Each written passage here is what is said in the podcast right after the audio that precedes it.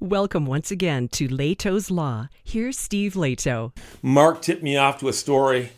Mark's a good friend of mine over there along the beach, California. OrangeCountyDA.org. This is a press release from the Orange County DA. And this is one of those stories where you go, What?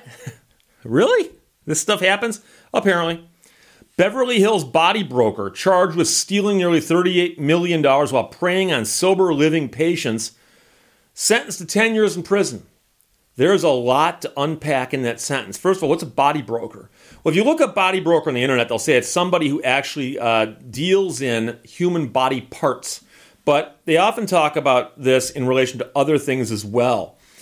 So this has to do with insurance fraud, and it's out of Santa Ana, California. A Beverly Hills surgeon has been sentenced to 10 years in state prison for stealing nearly $38 million. How do you do that, you say? In an elaborate insurance fraud scheme that involved hiring body brokers to pay patients at a South California sober living facility to undergo medically unnecessary surgeries, medical testing, and other medical procedures. They didn't need this stuff, but they were desperate for money. So, this is the largest prison sentence for a provider in California workers' compensation insurance fraud.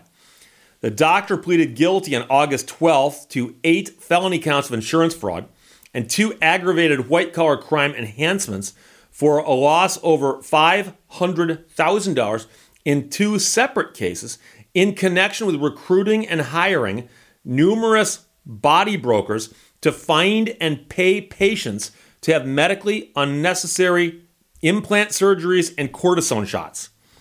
The doctor was ordered to pay $9.1 million in restitution and lifted more than $22.35 million in outstanding workers' comp liens, which frees that money for other injured workers. Uh, his girlfriend of Los Angeles is guilty uh, to two counts of insurance fraud. She was sentenced to one year of home confinement, formal probation, and ordered to pay restitution. Uh, Orange County District Attorney Todd Spitzer said, This is the largest prison sentence for a provider in a California workers' comp case uh, involving insurance fraud. The doctor used vulnerable, sober living patients who are desperately trying to battle their demons as an ATM machine to make a buck. He didn't care about his patients, he only cared about making as much money as possible. I refuse to allow body brokers to traffic in human beings as part of a thinly disguised plot to strike it rich. People battling addiction and the people who love them are looking for a lifeline to help save them, and the doctor not only grabbed the lifeline out of their hands, he billed insurance companies for it. Prosecutors charged the doctor with billing numerous insurance companies for the unnecessary procedures performed on drug addicted patients.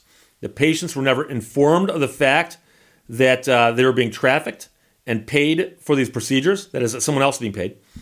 Due to this massive scheme and conspiracy, insurance companies were fraudulently billed approximately $600 million and paid out approximately 50 million. Now, the doctor is 59 years old from Los Angeles, and his girlfriend were arrested in 2020 by the Orange County District Attorney's Office on nearly $52 million warrants, which equals the amount stolen as a result of the scheme. And of course, I don't think the LA, uh, excuse me, I don't think the Orange County District Attorney's Office actually makes the arrest. I suspect that they were arrested uh, at the request of, and they did all that properly. In addition to submitting patients to medically unnecessary procedures, the doctor also required the patients to undergo unnecessary drug tests, which he sent out to a company which was owned by his girlfriend. Uh, California law prohibits those kinds of referrals where the physician or his immediate family has a financial interest with the person or entity receiving the referral. It is alleged that the company owned by the girlfriend fraudulently billed at least 22 different insurance providers more than $3 million. Meanwhile, a few other people here also face felony charges for their involvement in the scheme. Deputy District Attorneys Vincent Marinaccio and Alex Brown of the Insurance Fraud Unit prosecuted the case. And so the guy is going to prison for 10 years for uh, insurance fraud. He is a surgeon in Beverly Hills, and the allegation is that he had people who would go out for him and find the other people who would then be subjected to unnecessary surgeries and testing and so on. And I'm not sure whether those people got paid anything because it's a little unclear here because I don't know if you can actually just approach somebody go, hey, you want your appendix out? Sure, let's do that. So it might be that they're paying some of those people as well, uh, but it's it's a crazy situation.